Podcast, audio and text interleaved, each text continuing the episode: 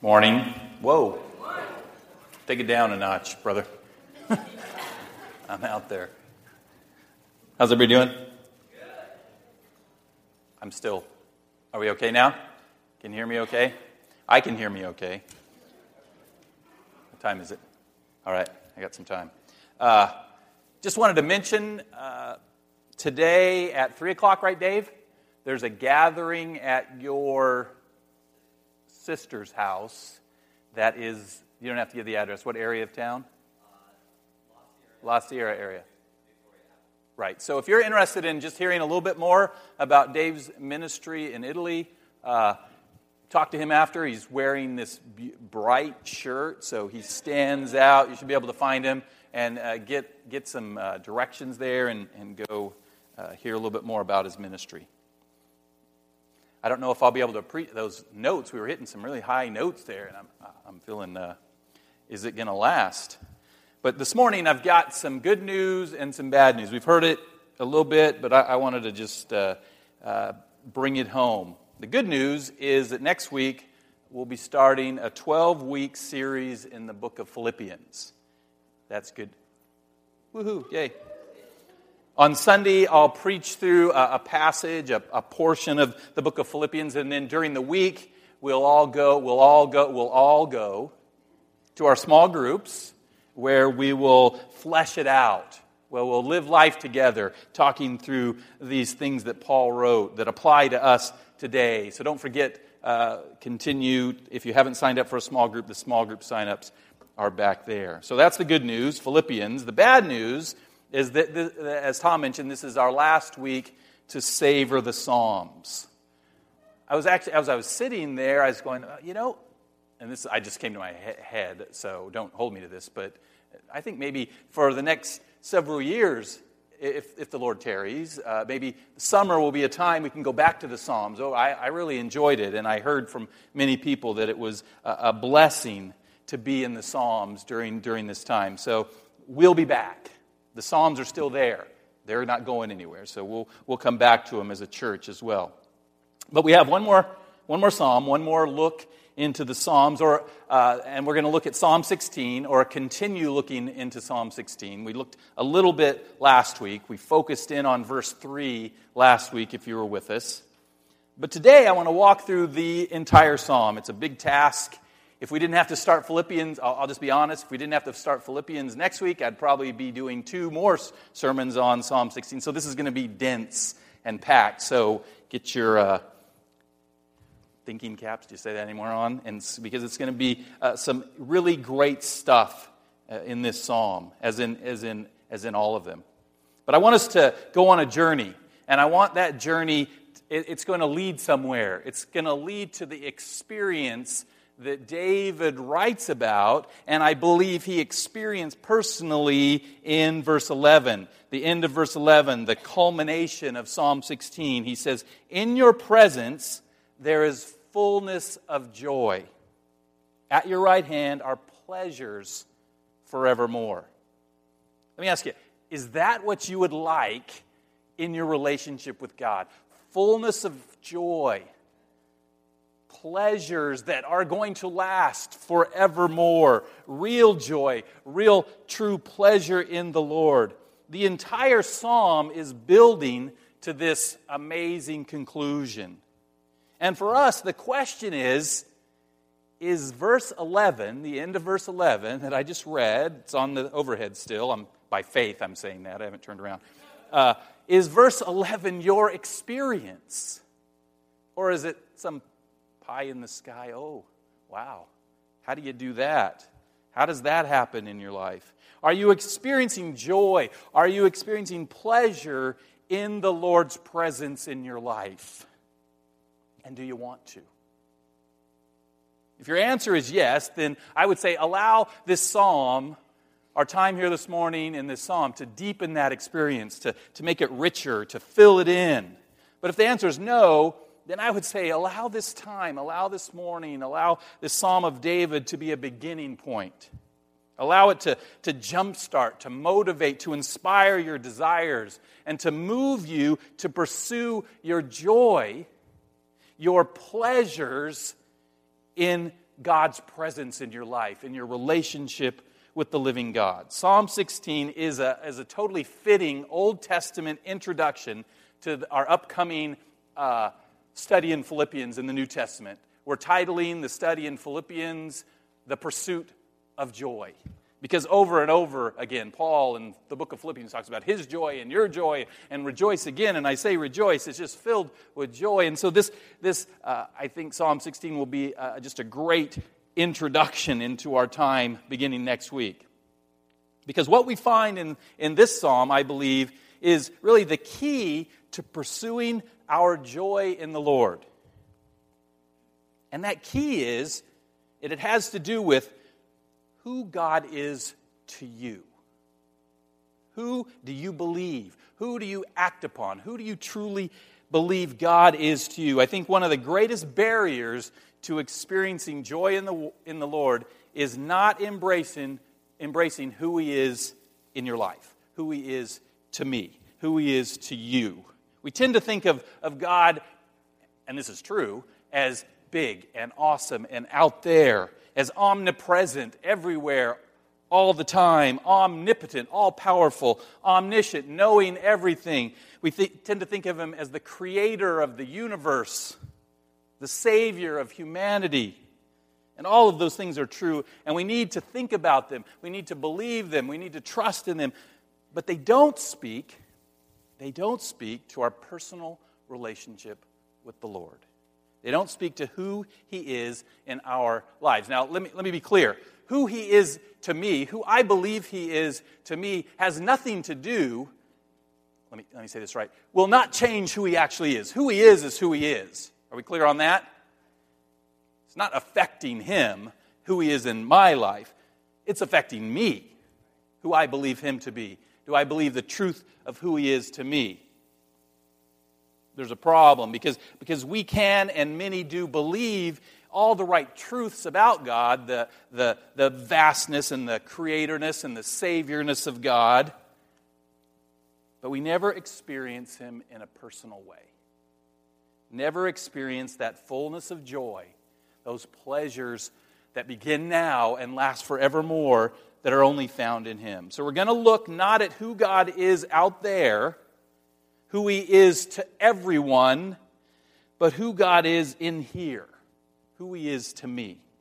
In Psalm 16, David is writing about a very personal experience, his very personal experience with the Lord. He's praising God for who God is in his life. So let's walk through these verses. We read the passage. I'm not going to read the whole thing again. We're going to go, we're going to touch every, every verse this morning. We're going to walk through it 11 verses, looking at who God was in David's life. And as we do, let's examine our own lives. Let's ask ourselves, who is God to me? And the first thing that David makes clear about his relationship with the Lord is that God is my, I'm going to say my, so it'll reflect what David is saying and it'll reflect what we need to say. God is my protector. God is my protector. David begins with a prayer, a short prayer. He cries out to the Lord. Verse 1 Preserve, guard, protect me, O God. David, by praying for protection, he's showing that he believes God can protect, that God cares for him, that God is there for him, that somebody's listening to his prayers.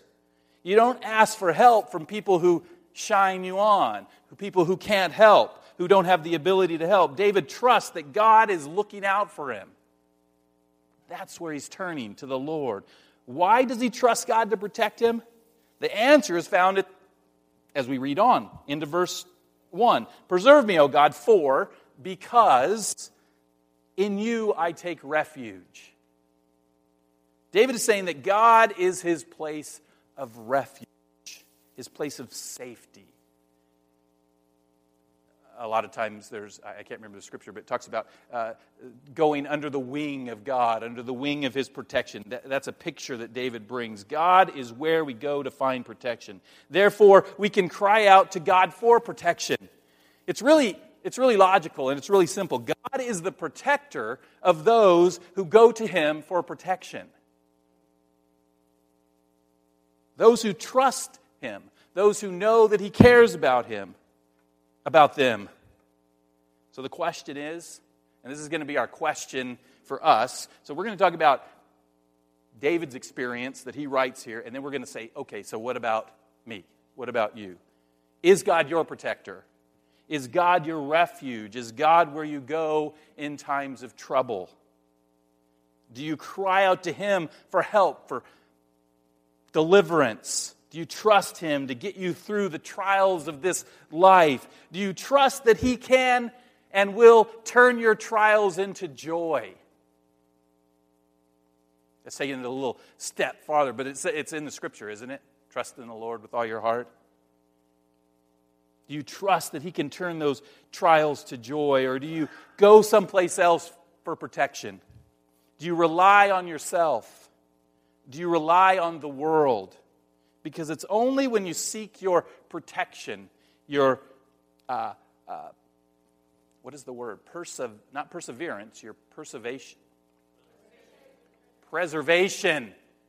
Thanks for, thanks for coming and sharing with me preservation. When you seek your preservation in the Lord, when you rely on Him to care for you, it's then, when you're in, under His wing, then you can experience fullness of joy. Then you can begin to experience those pleasures that will last forevermore in His presence. So, first, David says, God is my protector. Therefore, I experience joy in his presence. We're going to point to verse 11 every time because I think everything he says points to that final point. Therefore, he's my protector. Therefore, I experience joy in his presence. Second, God is my ruler. Verse 2, David writes, I say to the Lord, notice Lord there is in all caps. It's the Hebrew word Yahweh. Anytime you're reading through most of the translations now, I think, they all cap the, the Lord when it's referring to Yahweh. It's God's name. It comes from when Moses at the burning bush, you remember he says, he says, Whom shall I say sent me? When God is sending him back to his, uh, the children of Israel, he says, Whom shall I say sent, sent me? And, and God says, uh, Tell them I am. I said, That I am is that, is that Yahweh. I am that I am. It's really God's God's name. I say to the Lord Yahweh, You are my Lord, Adonai. Different lowercase Lord, Adonai. The second Lord is the Hebrew Adonai. It's, it's another name used for God in the Old Testament, and it means master or, or ruler. David is saying that God is his ruler that he will obey God above all others. God is his, his master. He will follow after God, that he trusts God with every aspect of his life, that he believes God cares for him and wants best for him. What's best for him? I'm going to trust in you. I'm going to do what you say. I'm going to follow after you. You are my Lord and my leader of my life, my master and ruler. So the question is Is God your ruler? Because follow the logic here. There is no possible way you can experience fullness of joy, that you can begin to experience those pleasures forevermore in His presence, and you, unless you allow Him, unless you invite Him to be the leader, the Lord, the ruler and master of your life. That's the only way. If He's not leading you, then you can't follow him into fullness of joy. You can't follow him into pleasures forevermore. You're going somewhere else. You're not going where He is. He has to be your ruler. So I would make this bold statement here. If you in your life are not experiencing even the hint of, you know, we're, we're still living in this flesh and we have things that bring us down and distractions and, and tough things. But God is still there. And if you're not even experiencing, even in a little way, that, that joy that He brings, if you're not beginning to experience the pleasures in the Lord, then I believe you haven't allowed him to be your leader. You haven't uh, trusted in him. You're still following someone, something, maybe yourself. Until you follow him, that joy and those pleasures will escape you. So, second, David says, God is my ruler, and therefore I experience joy in his presence. I go where he goes, I follow him. Third, David, David says, God is my ultimate source of good. God is my ultimate source of good. Notice you could change any of these. You could change them to God is the ruler, God is the ultimate source, and all of that is true. We're saying my because I'm trying to personalize it for each of us.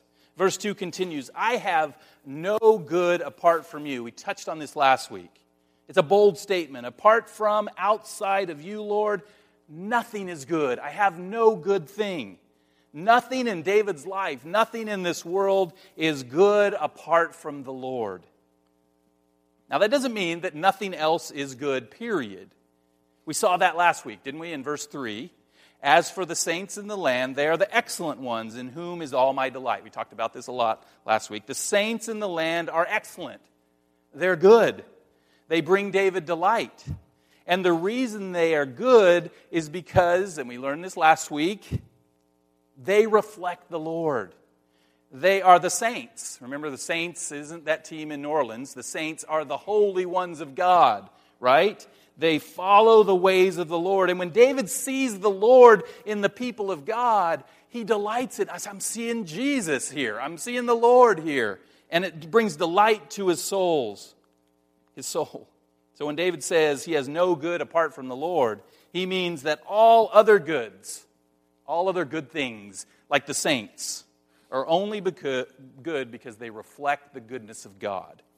This is true for all, all good things that we can experience in life. I, I know I talk a lot about food. It's beginning to be a problem. Had to buy some new pants recently for a reason. But when you eat a good meal, and we call it a good meal, and it's good to call it a good meal, it's only good because God created the ingredients. And God gave you either the money to afford it or the skill to create it, to make it. And He also gave you the taste buds to appreciate it.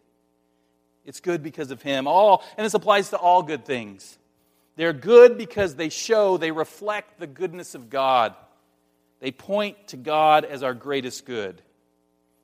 Then in verse 4, David emphasizes, I believe, the goodness or, or the joy found in, the, in, in God by contrasting it with the sorrows found in not God, in other gods. So you have a choice, God or not God, and in this case, other gods. The sorrows, verse 4 says, of those who run after another God shall multiply.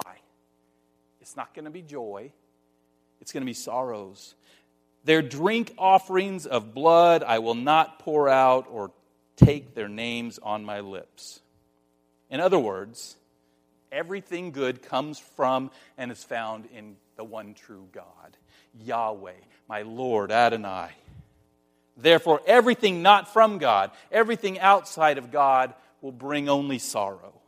David says that it would be crazy to turn away from this ultimate source of good and go after gods that only bring sorrow. He declares that he would never do that. He will not take part in their, their worship, their blood offerings. He won't even take their names on his lips. There's no good in false gods. All good is found in the Lord. So the question is Is God your ultimate source of good? Or are you seeking good someplace else, apart from Him, separate from Him? Do you seek good in other, in other gods?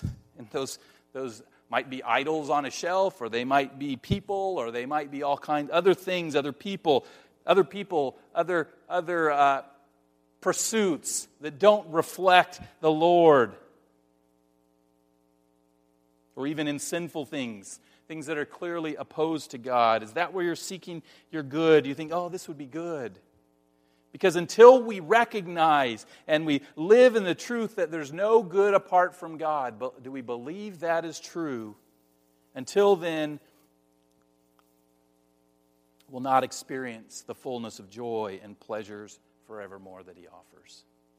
So, third, David says, My ultimate source of good God is my ultimate source of good, and therefore I experience joy in His presence. I'm going after my good in God, and I get it from God, and I experience joy in the Lord. Fourth, he says, God is my source of satisfaction. Verse 5 begins The Lord is my chosen portion and my cup. The Lord is my chosen portion and my cup. See, I am cool with talking about food because David tends to talk about food, right? The picture here is of food and drink a portion of food and, and a cup to drink out of. these are our most, I mean, besides, I guess, air, these are our most basic needs food and drink. They're the things that satisfy our cravings. And David says, For me, I choose to be satisfied by the Lord. If there are a hundred portions of food and drink laid out before me, spread out on a beautiful table, and one of them is the Lord Himself, He's who I'm picking. I'm picking Jesus. I'm picking the Lord. Nothing satisfies the way He does. He's my protector, my ruler, my ultimate source of good. I choose and I trust the Lord to bring me satisfaction. Unlike the, the band, uh, I think it's the Rolling Stones, who couldn't get any satisfaction, David finds his satisfaction in the Lord, right? So the question is is God your source of satisfaction? How do you choose to satisfy your cravings? Where do you go? How do you choose to satisfy your desires, your needs, even your wants? Do you seek satisfaction in other things, in the things of this world, in accomplishments, in wealth, power and prestige, relationships? Things that ultimately can never satisfy because they're not meant to. These these things are not meant to. We were made for a relationship with God. Therefore, only God can bring true satisfaction to our lives. Even the good things of this world, even the best relationships in this world, the best people only point to what God offers, to what we can have in Him. He is the true source of satisfaction. So, fourth, David says, God is my source of satisfaction, and therefore I experience joy in his presence.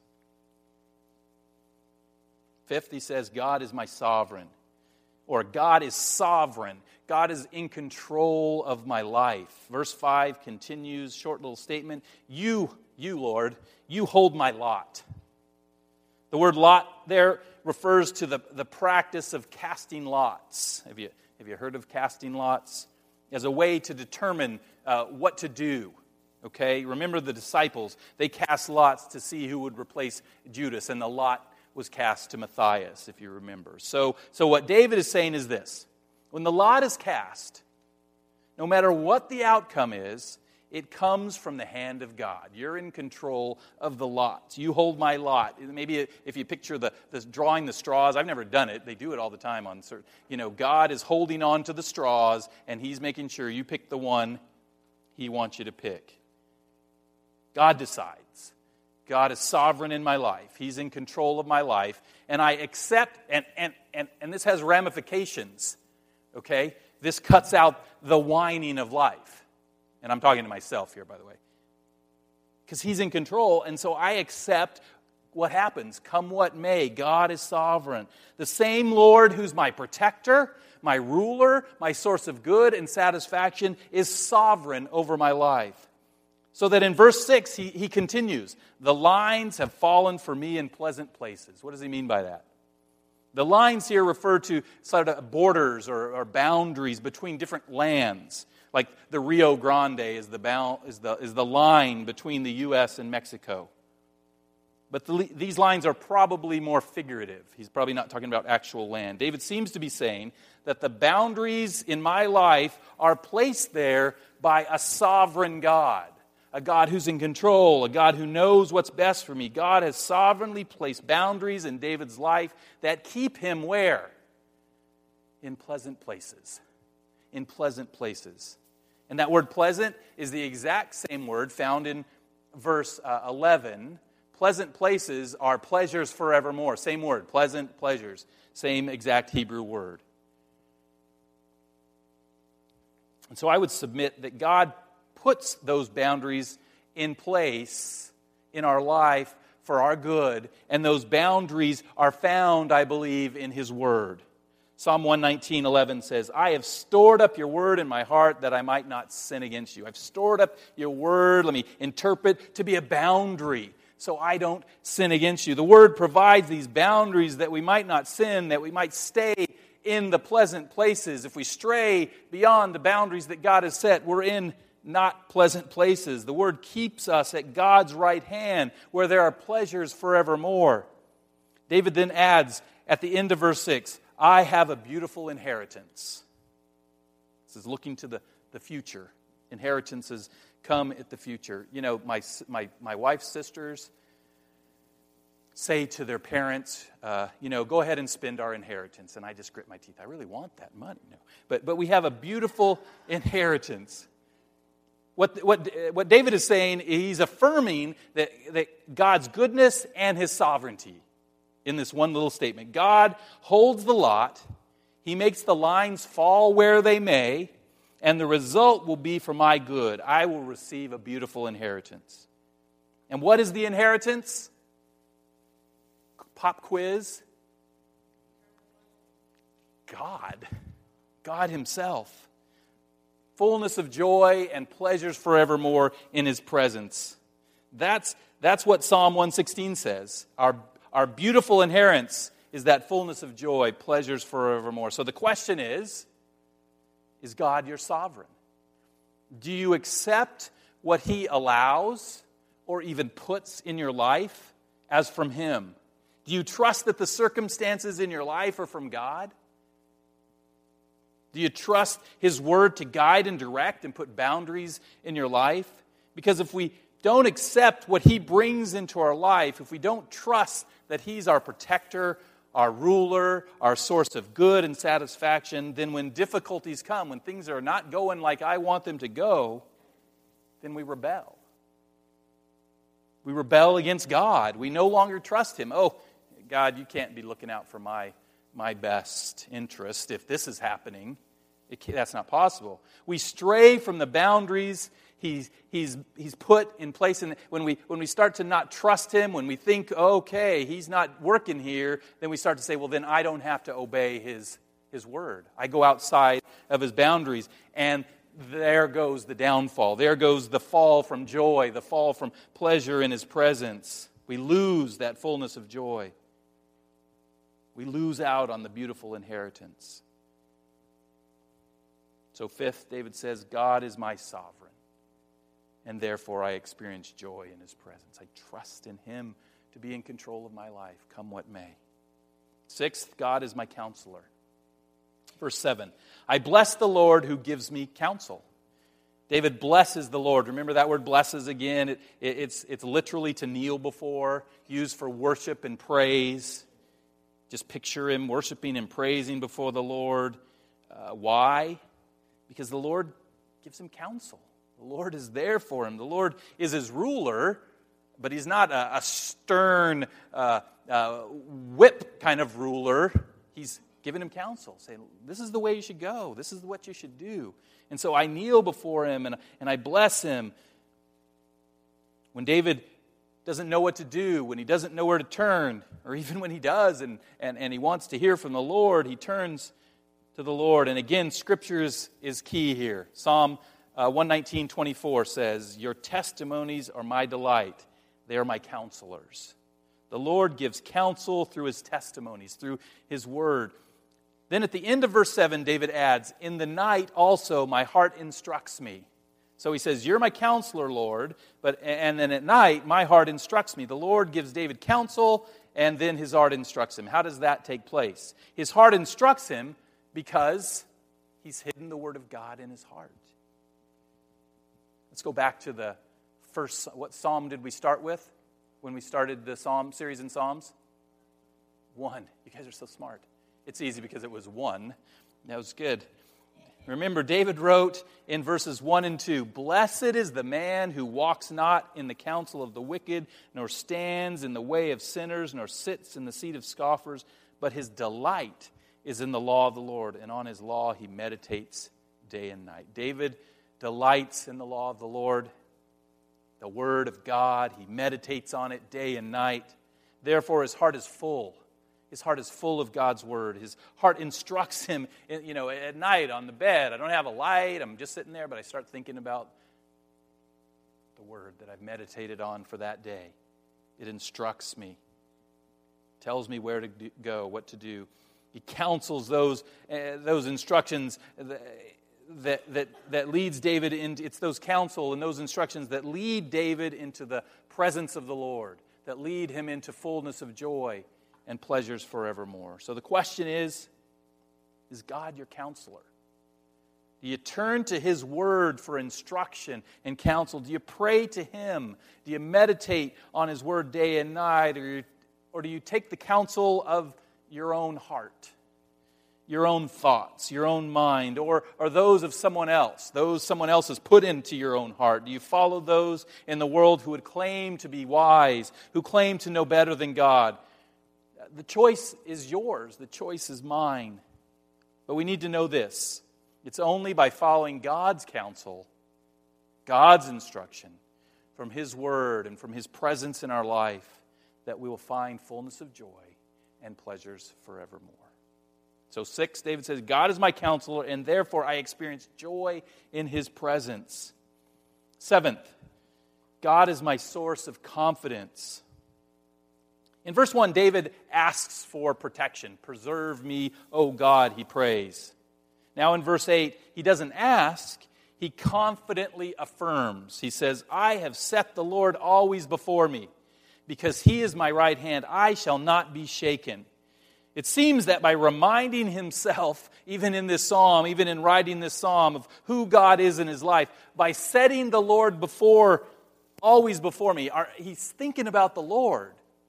He's meditating on this word that teaches, he's setting the, everything's about the Lord. It's all about Jesus, about the Lord, by remembering that God is his protector, his ruler, his ultimate source of good and his satisfaction and his sovereign. By setting these truths about the Lord before him, his prayer for, to be preserved has turned to a confident assertion that he will not be shaken. I can't be shaken. Uh, of course, God will preserve me. He's, he's my right hand. I will not be shaken. He's moved from asking to confidently affirming. And from confidently affirming, he moves to rejoicing. Verse 9 Therefore, my heart is glad and my whole being rejoices. So he's experiencing this fullness of joy as he's writing these words, I believe, because of his confidence in the Lord. His heart is glad. His whole being rejoices. He finds fullness of joy and pleasures forevermore. So the question is Is God your source of confidence? Or is your confidence in yourself, your own talents, your education, your finances, your job? Is it in other people? Because all other things, all the things we put our confidence in, will eventually fail. Only the Lord will come through in the end. Only the Lord will be there every time. Only the Lord can put us on solid ground, on ground that will not be shaken. Only the Lord can take us to that place of fullness of joy and pleasures forevermore. So David says, God is my source of confidence, and therefore I experience joy in his presence. And then Finally, last point, David says, God is my source of salvation. This is, this is the heart, this is at the heart of our fullness of joy and, and where we find the pleasures forevermore. This is the heart of who God must be in our lives.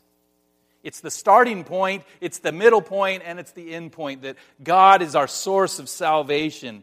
And we see it, it starts uh, at the last part of verse 9 and goes through uh, to the beginning of verse 11. Let me read it. My flesh also dwells secure, for you will not abandon my soul to Sheol, or let your Holy One see corruption. You make known to me the path of life.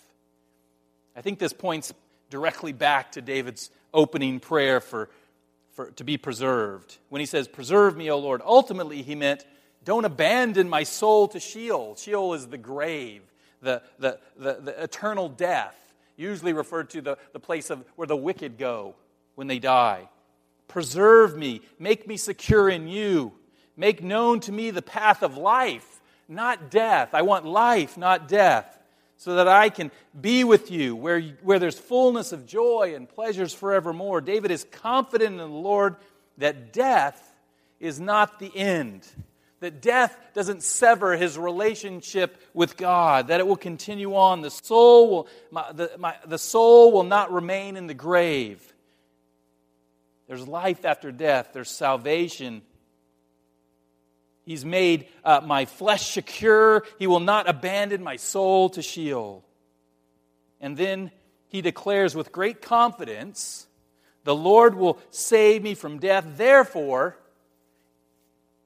in your presence, there's fullness of joy. At your right hand are pleasures eternally, forevermore. David looks forward to this eternity in God's presence. He looks forward to experiencing fullness of joy over and over and pleasures forevermore. Why? Because of who God is, because of the joy and pleasure he's already experiencing in this life. It's just a foretaste, it's just a shadow of what's to come. Because God is his protector, his ruler, his ultimate source of good and satisfaction in this life. God is his sovereign, his counselor, his source of confidence in this life. And so he knows with confidence that there are pleasures forevermore joy, fullness of joy in the Lord. Therefore, David knows death will not keep him from the joy and pleasure found at the right hand of God. David knew that God alone was the source of his salvation. He trusted in the Lord. And you know what? If we dig a little bit deeper, if we have a little bit more time, I can't see that, so if I can't see the clock, there is no time. Uh, just dig a little bit deeper with me. Hold on for one, for one more second. Uh, we will see that David knew more than we might think he did about how that salvation from the Lord would be provided. Check this out. Verse 10 For you will not abandon my soul to Sheol or let your Holy One see corruption. Who's this Holy One that won't see corruption? Don't say it yet. Come on. Let me, let me, let me preach here, brother. I'm just kidding. I knew somebody would say it. Because we're an educated group of folks here. At first glance, we might think David is, is talking about himself. Gary wouldn't think that. He already knows it's Jesus. But at first glance, you might think he's talking about himself. But if we dig a little deeper, we'll see something else. David, David is the king. He's the king, and he's been given a promise. The prophet Nathan came to him, and in 2 Samuel chapter 7, verses 12 and 13, Nathan said this When your days are fulfilled and you lie down with your fathers, I will raise up your offspring after, after you. You excuse me, who shall come from your body, and I will establish his kingdom. He shall build a house for my name, and I will establish the throne of his kingdom forever. So, uh, if you know anything about prophecy, let me just pause here for one second. This is talking about Solomon and beyond. Okay, Solomon built one house, and then beyond, we're going to get to Jesus. So David knew that he would die because Nathan said, You're dying. You're going to lie with your fathers. You're going to be in the grave. He knew he would see corruption. His body would decay. But he also knew that God would give one of his descendants his throne.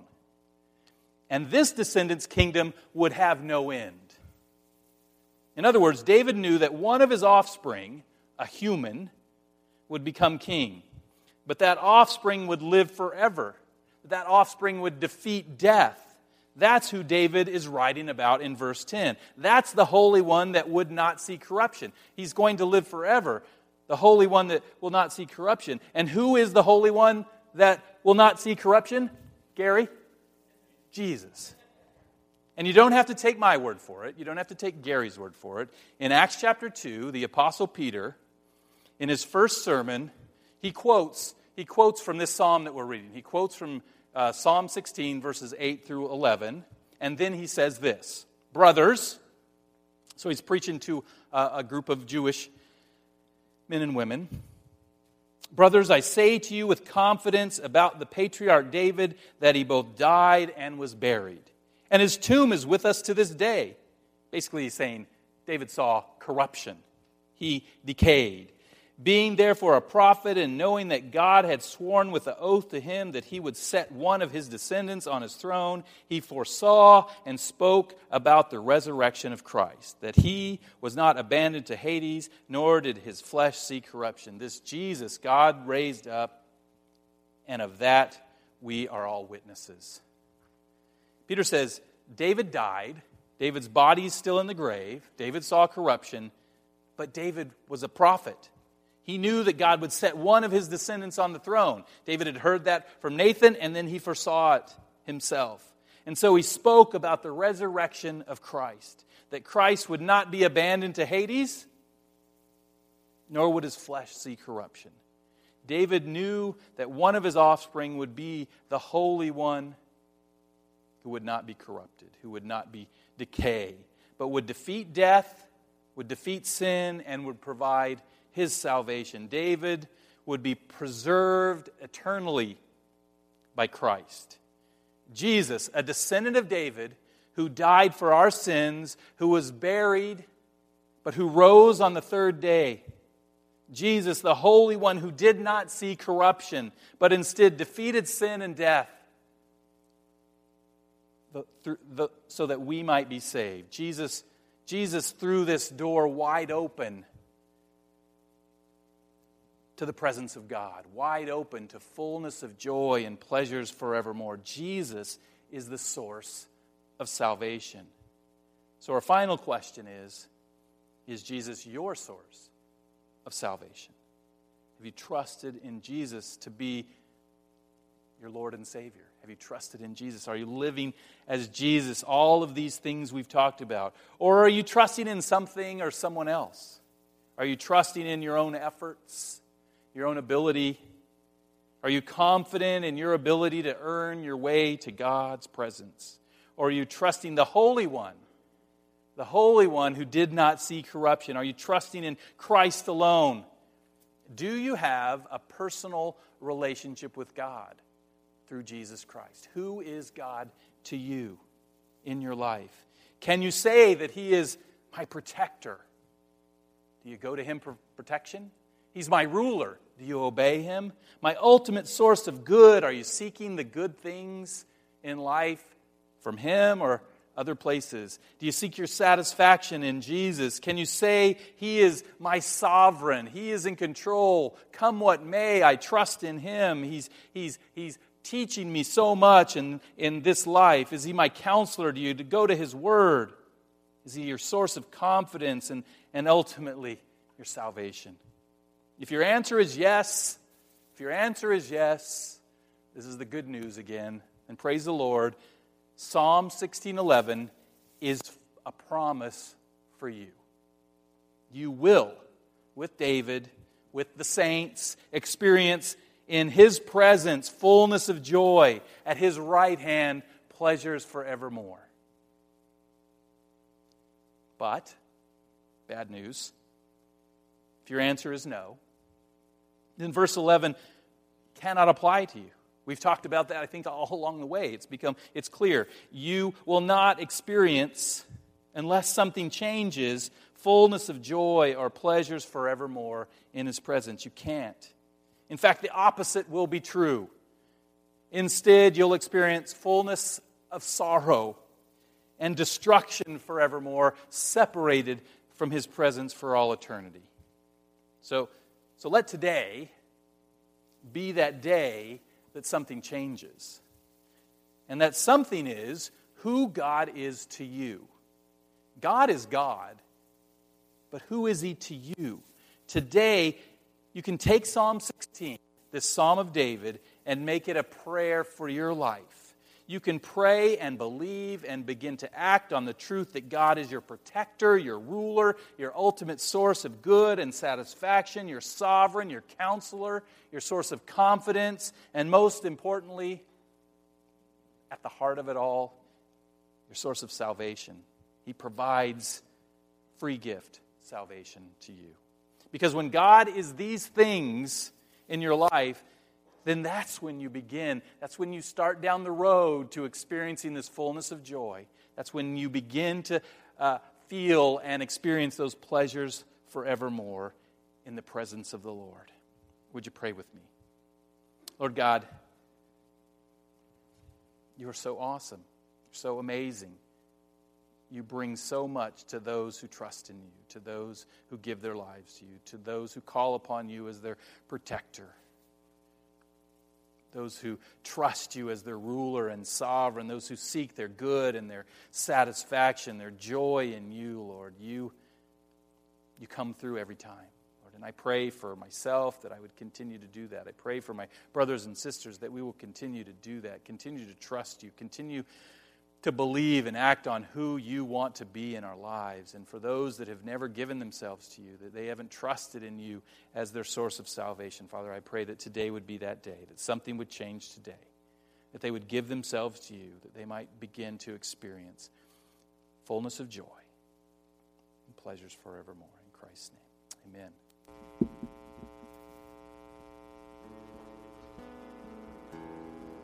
Stay with us. うん。